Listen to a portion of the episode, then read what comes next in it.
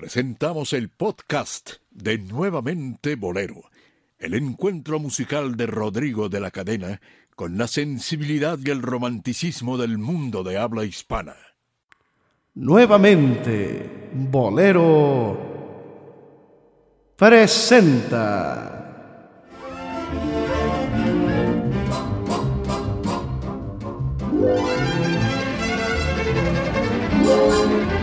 Bohemios Necios.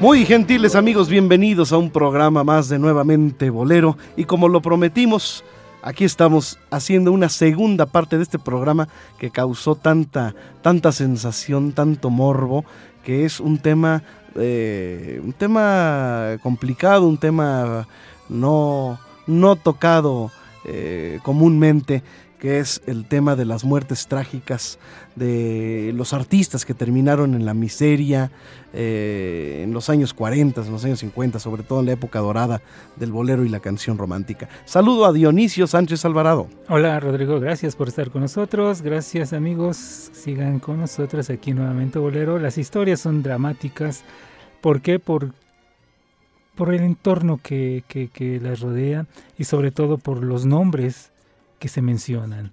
Cuando se menciona gente como, bueno, el drama del accidente de Pedro Infante, el asesinato de Guti Cárdenas, los accidentes que se han dado y han causado muerte a tantísimos hombres conocidos, algunos tal vez no tan conocidos, pero sí importantes dentro del ambiente artístico, pues lógicamente causa ese impacto y es notoria la presencia en la prensa, en la nota roja sobre todo, esas noticias, Rodrigo. Este programa se va va a ser como una continuación de la mano peluda, del fistol del diablo, de la, de, ¿cómo se llama? Apague la luz y escuche, ¿no?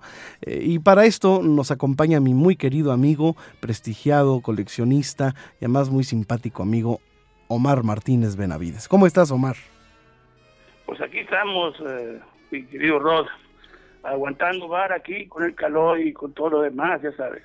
Me da mucho gusto. Oye, el tema es escabroso, el tema es escabroso definitivamente y la semana pasada estuvimos conversando eh, y nos estuviste contando cosas tremendas, eh, inimaginables para, para, el entorno eh, del espectáculo, de la farándula de en aquel entonces. De, yo me imagino el revuelo que ha de haber causado noticias, por ejemplo, eh, como el, bueno, eh, hablamos de suicidios, por ejemplo, como el de Lucha Reyes, y bueno, se quedó pendiente el tema de, de Benny Morey. Yo quiero que aquí eh, Dionisio nos cuente un poquito.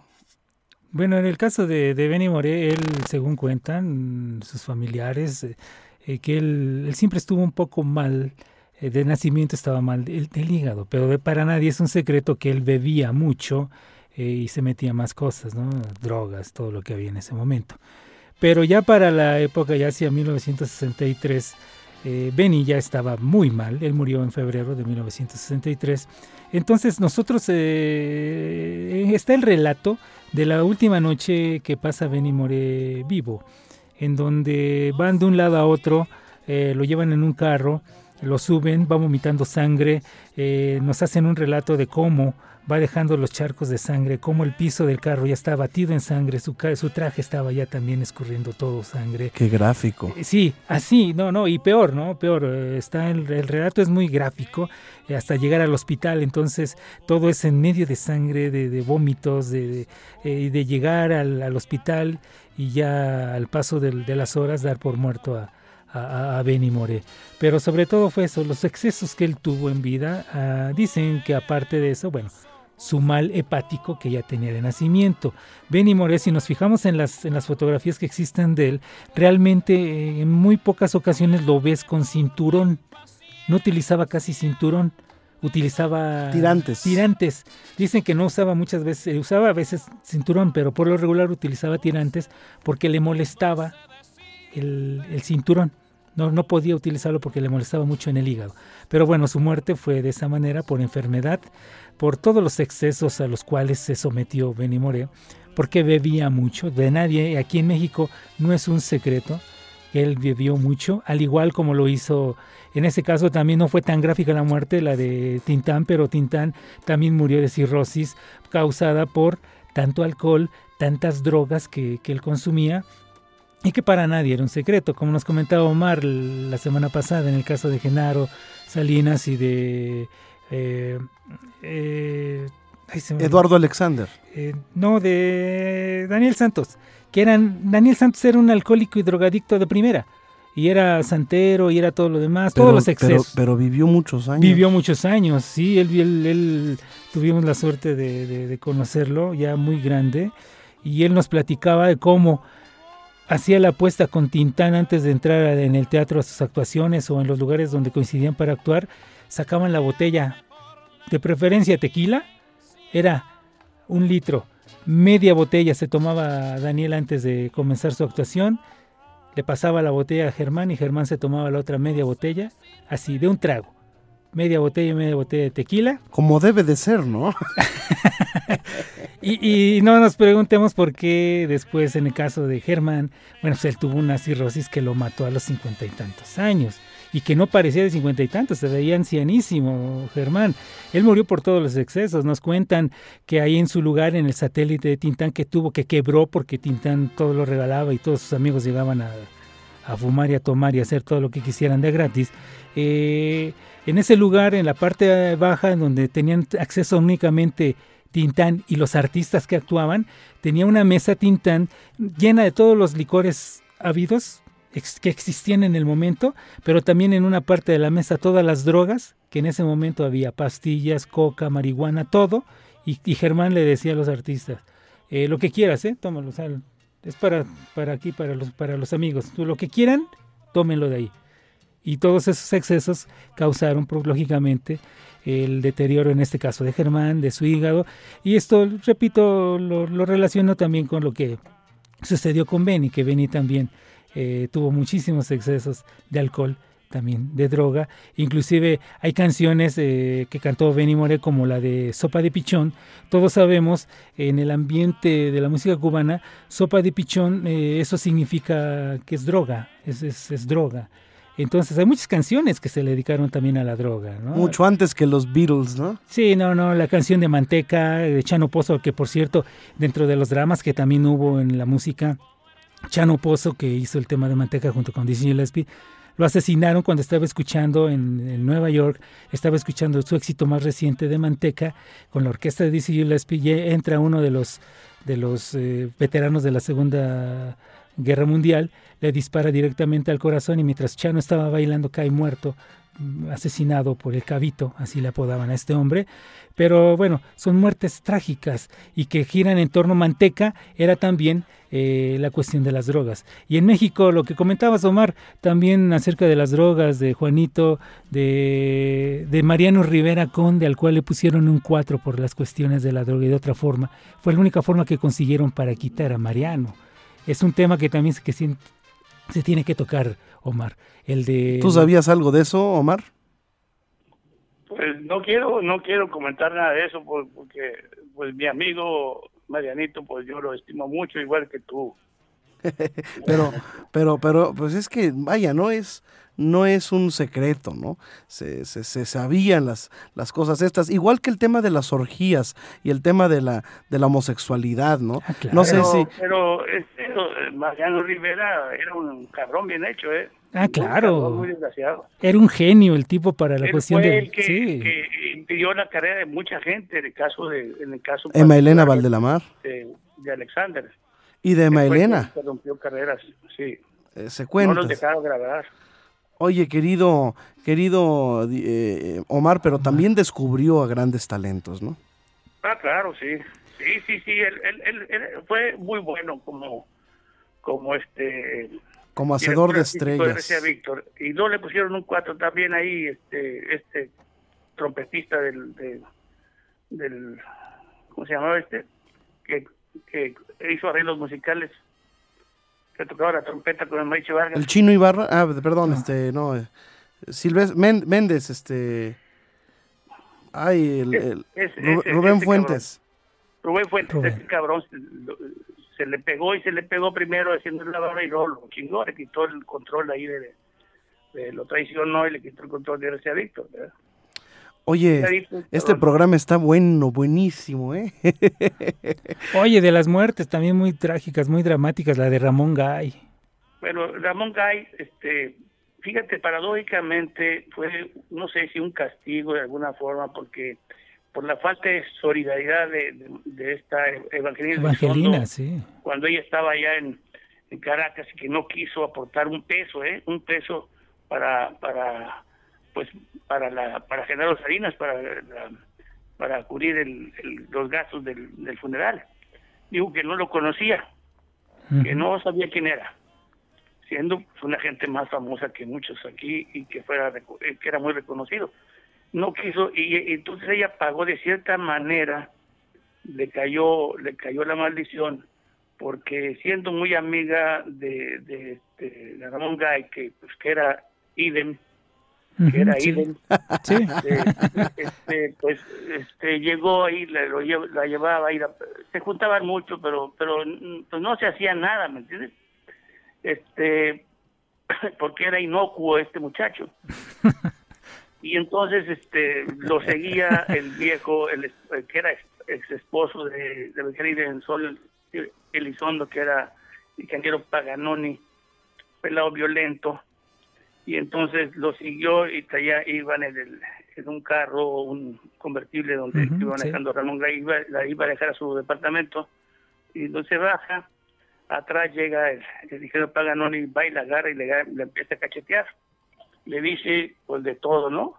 Entonces este interviene Ramón Gay pues por, digo, para defenderla porque pues le estaba golpeando ahí este, terriblemente el, el pelado. Entonces se voltea y le da un balazo y lo mató. Entonces se murió Ramón Gay, este, pidiéndole a Angelina Elizondo que no lo dejara morir. Este, llorando, dijo, no me dejes morir, este, ayúdame. Y, pidió auxilio, auxilio, cuando ya llegaron, pues ya, ya no era posible. Entonces, el que realmente sufrió mucho, pues era la pareja de, de Ramón Gay, que era Arturo de Córdoba. Entonces, pues allá, lloraron mucho ahí, porque pues era, era un buen actor, este Ramón Gay. Claro, no el, no el nivel de Arturo Córdoba, pero sí era buen actor. Oye, y la, muerte, sí. y la muerte también de este, de Anda, el que, que estaba Agustín de Anda. Agustín de ah, Anda, sí, también. Agustín, de Anda, por el caso del papá de... De Ana Berta. Eh, eh, lo que pasó en Los Globos, ¿no? En la, ¿Era Los Globos o el Terraza Casino? En Los Globos. En Los Globos. Y lo, ya había estado, bueno, él era muy canijo este muchacho, este Agustín. Sí. Y ya había tenido que ver con, con Ana Berta Lepe, entonces algo pasó ahí y el papá algo le dijo que se tenía que casar con ella y él dijo que no y lo mató, lo mató terriblemente, o sea, a balazos. Fue, fue muy conocida esa historia, muy ¿no? joven el chavo, en eh, su, acababa de filmar la película de la clase de Cananea con, con Pedro Mendaris y la máscara que canta.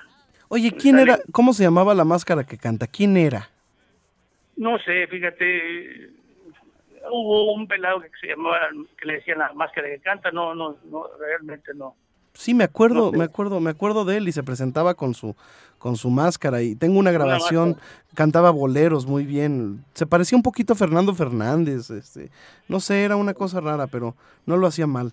Eh, oye, este, ya que lo comentan, eh, Miroslava. Sí, Miroslava es una muerte trágica después de ser tan hermosa mujer, igual que Chula Prieto, que también se murió muy rara en una enfermedad. La Chula este, Prieto. y que pues, se decía que, tenían ahí alguna relación Chula Prieto y.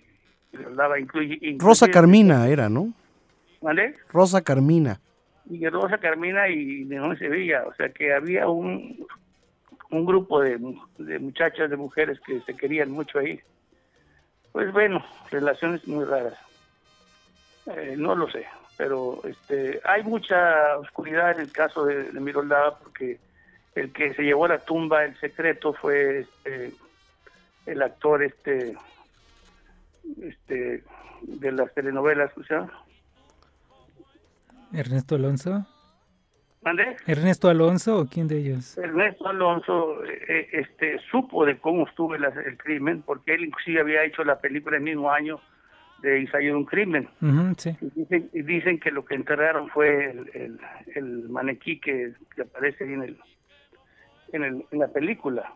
Hay, hay cosas raras ahí. Él se llevó a la tumba este Ernesto Alonso, que también adolecía de lo mismo de los demás, el mismo problema, tanto que, que el hermano, el calecero, este, lo, lo, lo, lo, por ese detalle porque Calecero pues, era un torerazo de Aguascalientes. Y entonces le quitaron el apellido de- del papá, la elección de la mamá. Por cierto, hablando de esas muertes, ¿qué tan cierto es que a Joaquín Pardavé lo enterraron vivo? Son historias, ¿verdad? Son historias, inclusive dicen que le abrieron la caja y que lo encontraron boca abajo y que arañaban la caja. La familia lo ha negado siempre, ¿eh? que no es cierto. Pero bueno, pues siempre... Son, son eh, lo- la, la Vox las muertes- Populi, Las ¿no? muertes de personajes eh, grandes están rodeadas de cierta aura de, de- de misterio, de misticismo, ¿no?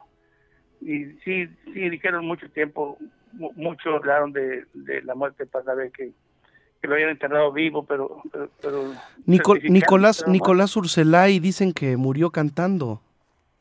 Nicolás Ocelay, que era amigo de Genaro Salinas, eh, casi contemporáneo eh, este, en años, el, este, Genaro muere eh, en, en agosto, eh, perdón, el, en abril del 57 en Caracas y, y Nicolás Ocelay muere en Tampico el 59, dos años después, da un infarto cerebral ahí en Tampico. Bueno, este, muy buen cantante, fino, muy fino cantante. Yu- este, Yucateco, la voz del Mayab. Yo platiqué mucho con el hijo de él, este, con el hijo de, de- de Nicolás, Nicolás Junior, porque estaba construyendo una página para su papá. Yo le ayudé, le mandé unas grabaciones de su papá que no, no se conocía en medio porque las grabó directamente en la radio del, Valle de Texas. Se las mandé al muchacho, a Nicolás Junior. Bueno, pues eh, Nicolás Junior murió igual que su papá a la misma edad de un, de un problema, este, de un accidente vascular este, cerebral eh, también muy muy trágico la muerte de él. Entonces, este, en el caso pues de Manolete, por ejemplo, pues lo agarra el toro y le ponen un, un plasma noruego y se murió. Y estaba muy bien. Ya que hablas de toreros, tú me mandaste hace poquito el corrido de, de Alberto Valderas, Oh, qué bárbaro. Chingón, el, Alberto el que murió en la plaza en el toreo de la Toreo Condesa. Era eh, este, el, el torero de México, le decían, Chato Valderas. Sí, él, él lo, lo mató el toro cobijero el 29 de diciembre de 1940, ahí en el, en, el, en el toreo de la, de la Condesa. Este, el toro era no era no era de, no le correspondía a él, le correspondía a José González, carnicerito de México. Y este ya le había dado, ya había ya había torado el primer toro que que, que lo, lo le hizo una buena faena, el toro se llamaba Rayado, le cortó las orejas y entonces él estaba como siempre como este a la- alerta porque siempre los demás toreros tienen que estar alerta por hacer los dos quites al, al torero que Claro. está trabajando. Este, y, y estaba pidiendo pidiendo permiso a la autoridad cuando se arrancó el toro. Y entonces tengo la tengo la película, ¿eh? donde el toro lo levanta, lo, lo hizo, lo agarró del hígado, le- el estómago lo, lo levantó y lo traía en el aire volando y lo aventó y, se murió a los cinco minutos, diez minutos se murió, ahí la, le atravesó el hígado, lo hizo pedazo el hígado.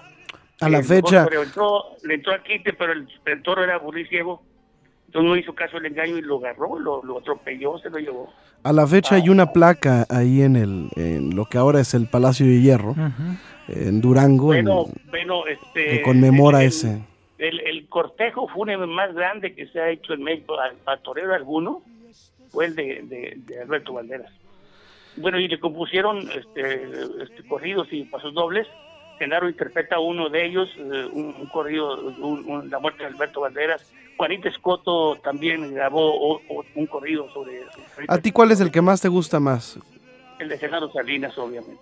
Bueno, pues, ¿qué te parece si para ya no quitarte tu tiempo, porque sé que tienes actividades, eh, después de esto escuchamos la, la, el corrido de Alberto Valderas en la voz de, de, Genaro Salinas y también la muerte, perdón, la muerte de Alberto Valderas en la voz de, en, en voz de Genaro Salinas. Y bueno, para, para, para terminar quisiera, dime. Sí, la tragedia de Alberto Valderas se llama así el título, la grabó cierto. el 41. Cierto, cierto. Y, y Genaro Salinas la grabó el 41 también para, para el Víctor, la muerte de, de, de, este, la muerte de Valderas. Oye, mencionaste a Ernesto Cortázar. Sí, murió en un accidente también, en un accidente en, de un auto, en auto también.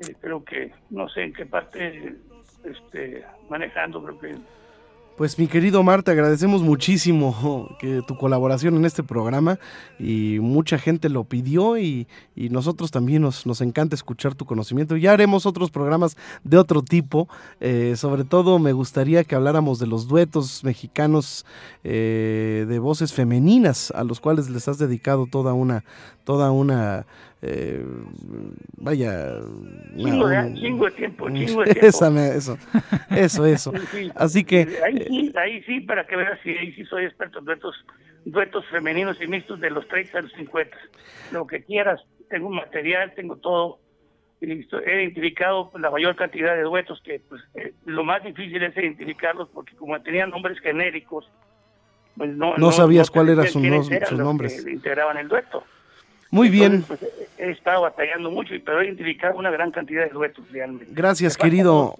Querido Omar, te mando un abrazo y me comunico contigo después para charlar a gusto y ponernos al corriente de qué es lo que hemos hecho. Un abrazo fuerte. Al contrario, sabes, para servirte, salúdame allá a, a, este, a Dionisio. Dionisio. Gracias, Omar, hasta luego. Al dios, al dios Baco. bueno, cuídate. Gracias. Ándale, mi error. gracias. Bye. Es la voz de Omar Martínez Benavides, que vaya, que tiene un bagaje, eh, querido Dionisio. Sí, eh, es, es, importante hablar con, con otras personas también conocedoras de los temas, para que de esa manera se enriquezca más el comentario y pueda uno estar, como dicen elegantemente, retroalimentándose.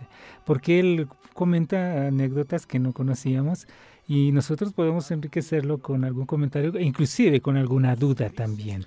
Las dudas también nos ayudan para que usted, amigo que nos escucha, pueda enterarse de la historia de toda esta gente.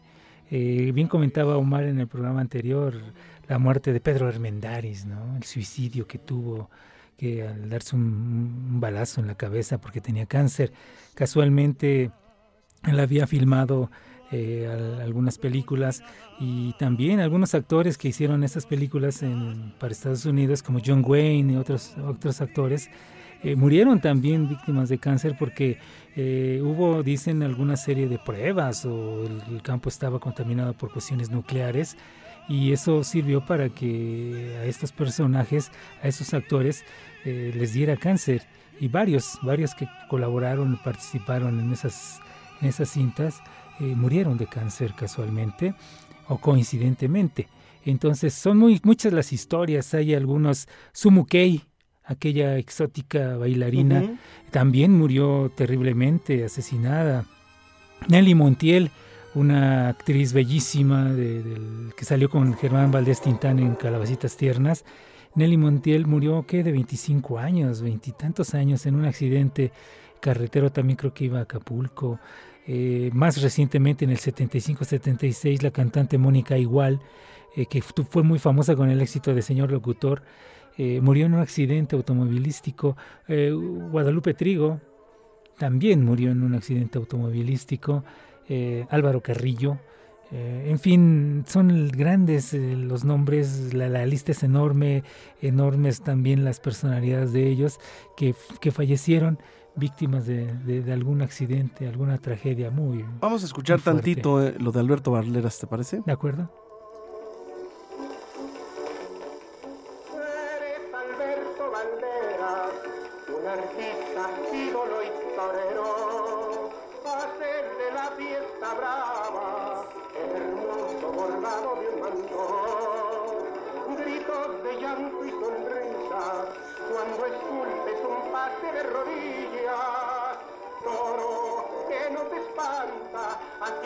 Es la fiesta de Orocera y corazón. Esta es la voz de Néstor Mesta Chaires, de Alberto Valderas, también de 1941. Digo, para variarle, ¿no? Hablamos de la de Genaro Salinas, hablamos Sí. de la de Juanita Escoto, aquí está la de la de eh, Néstor Mesta. Y casualmente mencionabas tú, Rodrigo, la placa que está ahí todavía. Y me platicaban gente que ha vivido y vivió mucho tiempo en esa zona también, que la placa ya la movieron de lugar varias veces.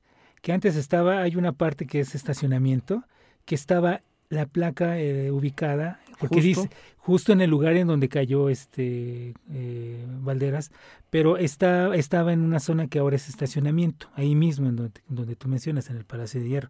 Ahora está pegado en una pared pero ya son varios metros lo que la movieron. Entonces, el lugar, ahí estaba el, el famoso toreo de la condesa en esa, en esa manzana. A ver, escucha esta voz, porque también vamos a hablar de él. También su muerte fue.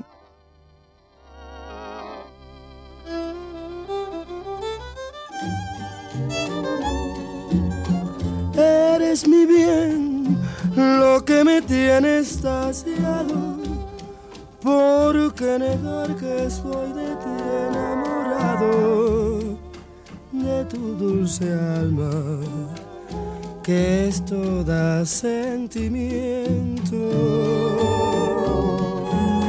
De esos ojazos negros, de un raro fulgor. José Antonio Méndez Dionisio. Bueno, José Antonio Méndez, de esas muertes trágicas, absurdas. eh, y digo absurdo porque no puede ser posible. Bueno, sí fue posible, pero es, no sé, la probabilidad, eh, uno entre cuantos miles o millones, que usted muera atropellado en la esquina menos transitada del país con menos carros. Así es.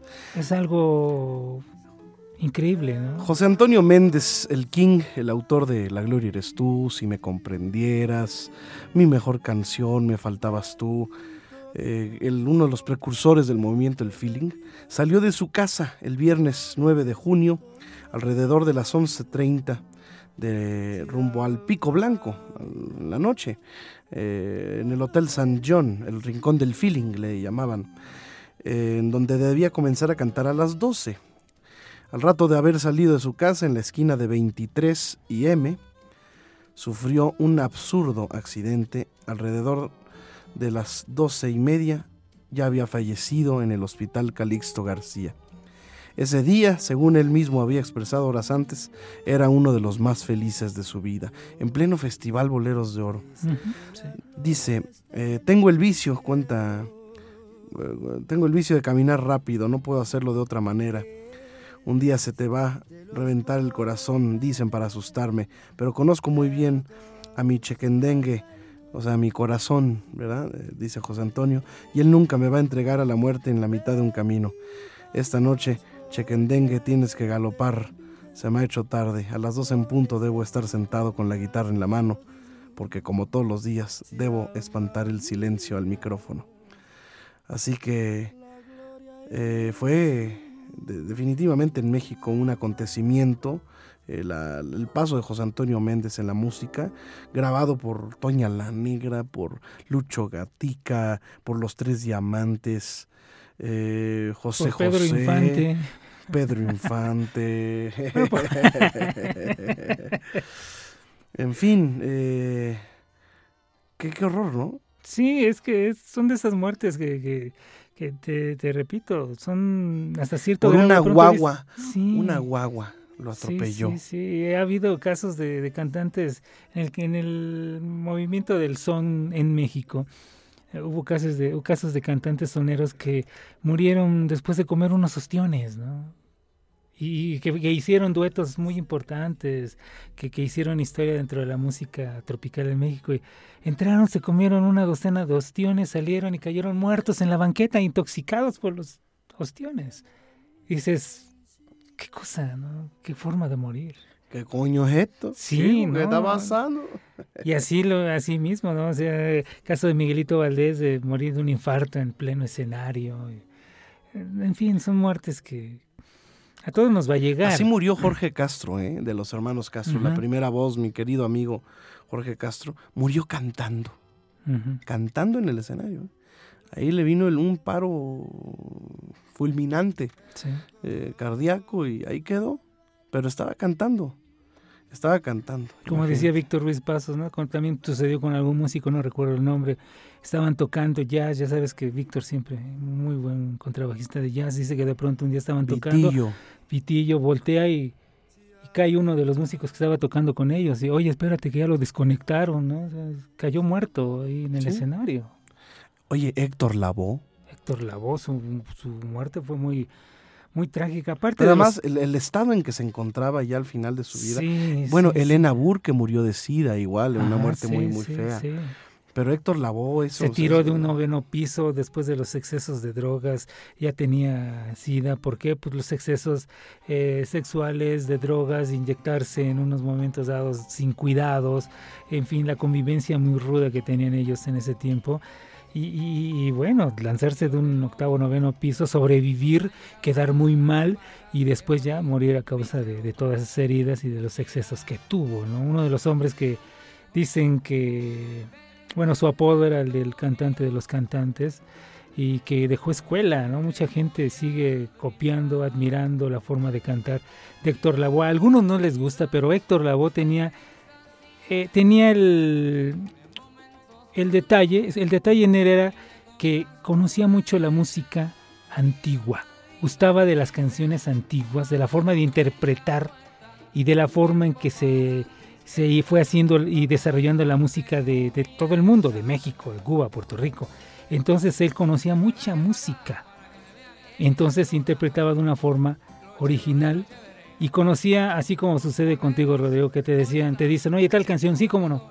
Lo mismo con Héctor. Héctor le preguntaban tal canción, cántala y la sabía. Era un cancionero. Sí, sí, o sea, tremendo. Un hombre que, que debido a sus excesos fue que, que partió. Pero como hombre que investigaba, que se documentaba, está su huella ahí, ¿eh? de, de Héctor Lavoe. de risas y penas, de momentos malos y de cosas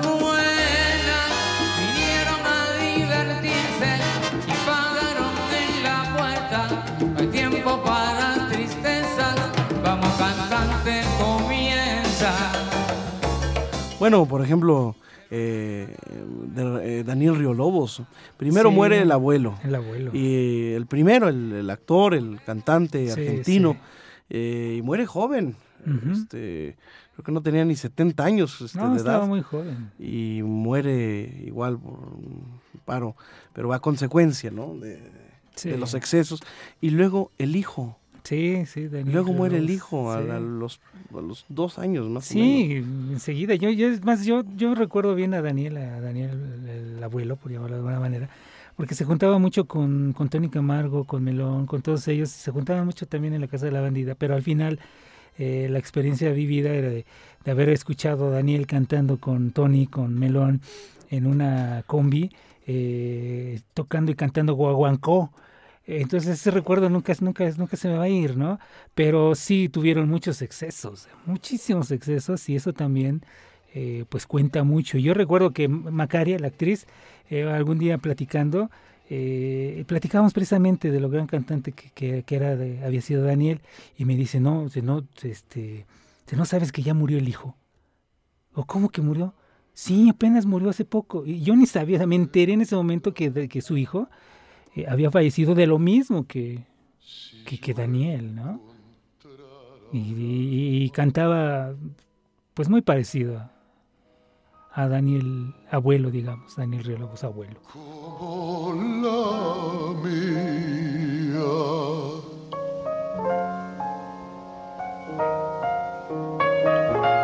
Cuántas cosas secretas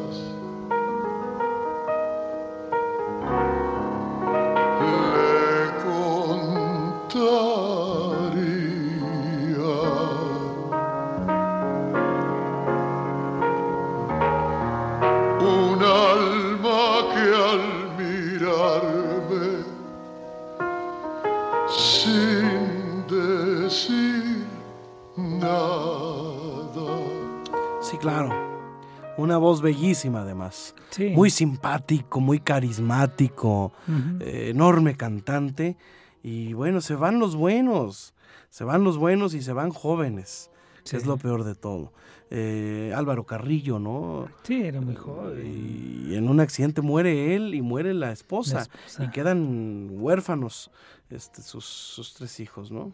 Sí, hay muchos dramas que se han dado en, eh, en el ambiente, repito, en la cuestión de, del- de la cuestión y la música cubana. Un Y caso. eso, y eso que no estamos hablando del rock, así de no. Freddie Mercury, de, de, de Amy Winehouse, ¿no? Eh, de todos estos artistas. Bueno, un ejemplo muy, muy dramático, la muerte por leucemia de Toño, Toño de la Villa, ¿no? muy joven y tenía leucemia. En un momento en el que la leucemia eh, era fulminante, que sigue siendo en algunos casos, pero en ese tiempo, bueno, O la tuberculosis, en Sí, el caso de Pedro, Pedro Junco, Junco, Jr., ¿no? sí. El autor de Nosotros, nosotros, que deja esta canción como su, como su, como su despedida, ¿no? su epitafio, decías Sí, tú, su, su- su despedida música. este, musical. eh, debemos separarnos, no me preguntes más. No, es- no es falta de cariño, ¿no? Y así han sido muchos. ¿eh? En el caso también de... eh, había una pareja de bailarines de, rumba que fue muy famosa en México, en todo el continente y en Estados Unidos también. Pablito y Lilón. Lilón, no Ninón. Pablito y Lilón.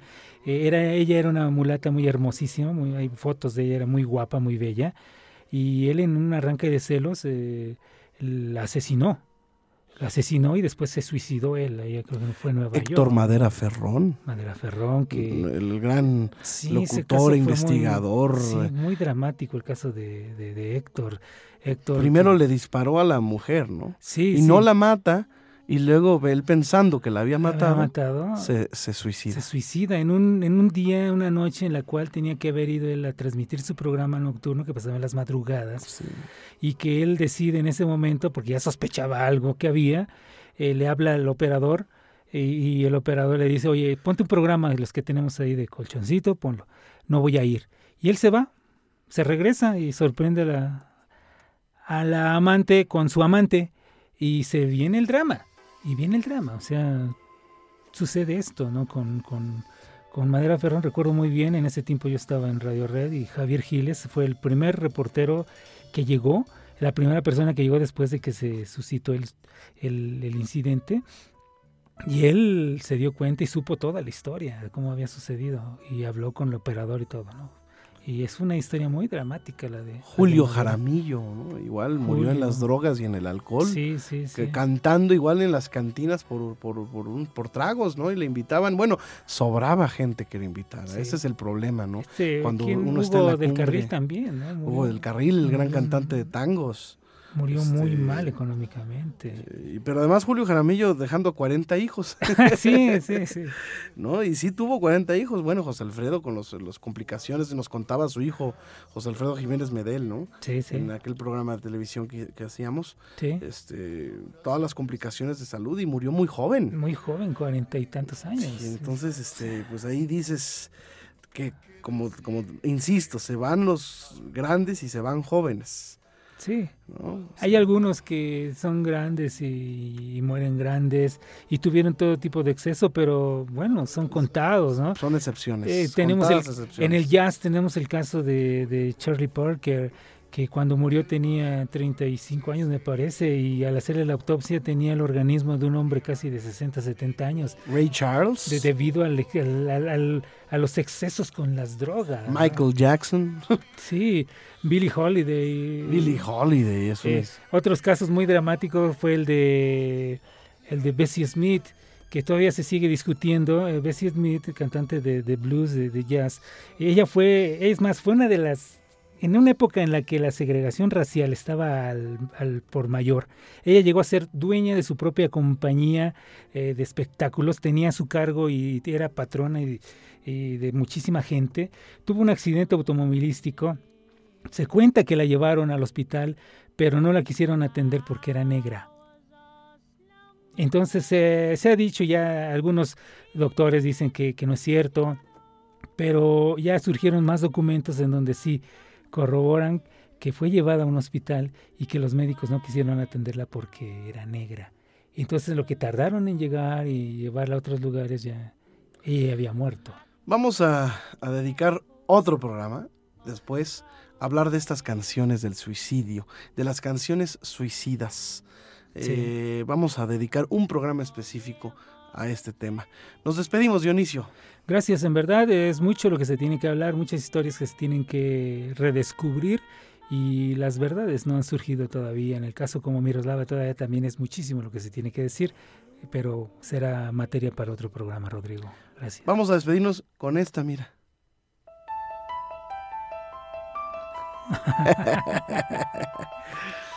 ¿No? Sí, Muy bien, queridos amigos. Esta será. Este, este hubiera sido el tema de, de- de todo el programa, ¿no? sí, sí, Sí, es que sí, es, es de miedo, es terrorífico sí. lo que, lo que estas historias nos, nos, nos platican, nos cuentan. Algunas por sí solas, otras el público las reinventa y les Claro. adereza lo que, lo, que, lo que pueden, lo que quieren. Eh, son figuras públicas, la gran mayoría eh, pasan a, a formar parte de la nota roja y eso es un morbo que a la gente, ¿por qué no decirlo? A mí, a mí me llama mucho la Se atención. llama mucho la atención, sí. ¿no? ¿Para qué pintarnos de proponernos como un modelo de santidad en el de, de ninguna manera? No, claro. aquí, que- aquí somos tan humanos como todos. ¿eh? Muy bien, Dionisio Sánchez Alvarado, nos despedimos. Hasta, la próxima.